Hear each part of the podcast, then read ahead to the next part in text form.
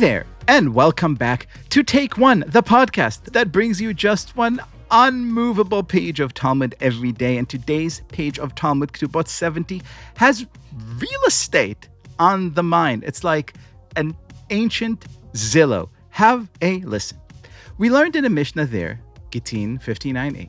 With regard to children, their acquisitions are considered acquisitions, and their sales are considered sales. This is the case with respect to movable properties, but not with respect to real estate. The rabbis here suggesting that there might be some kind of difference between all other properties and assets and real estate, our homes, our fields, all the things that we own. That really struck a chord with me uh, because I've had the pleasure of being friends with today's guest, and I'm sure he would not mind me calling him New York City's premier bar none, second to none, best and greatest ever real estate agent and philosopher, king and thinker, the great Scott Harris. Welcome to the show. Liel, thank you so much for having me here. I'm delighted to be here. Now, look, uh, before I met you, unlike the Talmud, I used to think of real estate as, you know, just another thing that people got obsessed with, like their stocks or their Rolex watches or their cars. I didn't really understand the kind of, you know, soul of real estate that Talmud does and you do in spades. So tell me, what's so special about real estate? Well, what I would say first is the Talmud's talking all the time about what happens every day. And in the US, which I don't know if the Talmud was contemplating what was happening in the United States, but one of the most common things that people do experience in their lives. You know, 65% of people in the United States own real estate. They they buy real estate. And because buying in New York beyond that is such a family affair, you know, it's it's logical to be thinking about this um, about real estate with the, and the moral and the ethical context of real estate. Um, say say more about that because you know we when we look at real estate developers uh, you know one in particular who should not be mentioned but may or may not have been president uh, and when we watch all those real estate shows and go in zillow we don't think of words like moral or ethical and the talmud again here is suggesting that there's some kind of almost spiritual aspect to finding and owning a home. Well it's it's a rite of passage that people are going through and what i mean is that when they start, they're thinking about what might work for them.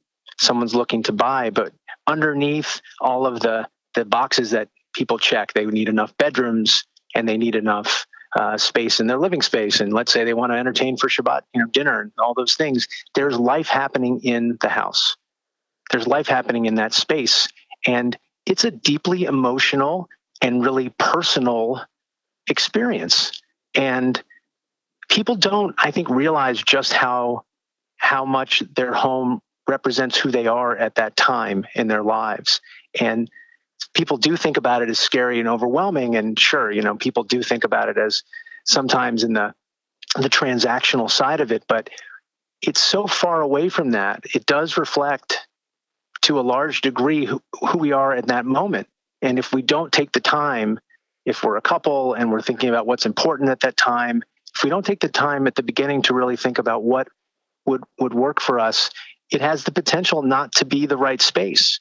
And life happens in that house more than anywhere else. This is where you sit at the dinner table with your children. This is where you reflect on what you're doing in your life. And if it doesn't support you, uh, that can be a real problem. You come home and you're not happy. You know, what does that do on a day in and day out basis?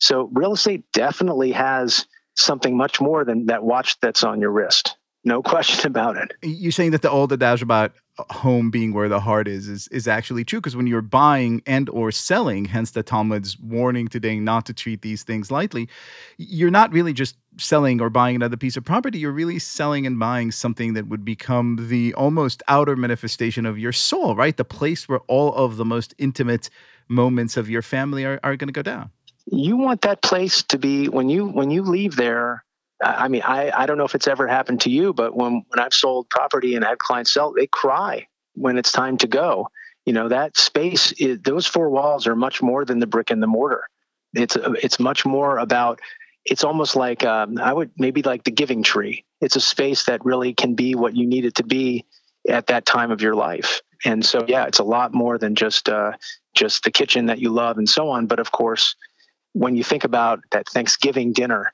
that fantasy of Thanksgiving, when you can have everyone around you, and you know, for the context of our conversation, the Shabbat dinner table, when people can really reflect on not just their lives, but to open their home to other people, of course, it's much, much more than just those four walls. Well, the only time uh, a real estate transaction made me cry is when I figured out that the bridge in Brooklyn that nice man sold me wasn't actually mine.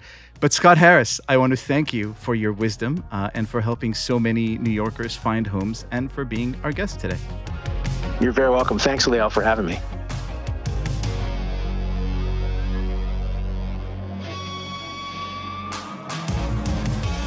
This has been Take One if you enjoy the show, and I hope you do, please go and rate and review us on iTunes or whatever platform you use to listen to podcasts. Each week, we will be releasing new episodes Monday through Friday, covering the entire weekly portion of Daf Yomi. Take One is a Tablet Studios production. The show is hosted by me, Liel Leibovitz, and is produced and edited by Daron Ruskay and Quinn Waller. Our team also includes Stephanie Butnick, Josh Cross, Mark Oppenheimer, Sara Fredman Aeder, Robert Scaramuccia, and Tanya Singer. For more information, go to tabletmag.com slash take one or email us at takeone at tabletmag.com. You can find us on Twitter at take1dafyomi or join our Facebook group by searching for Take One Podcast. I hope we have made your day a little more Talmudic, and we will see you again soon.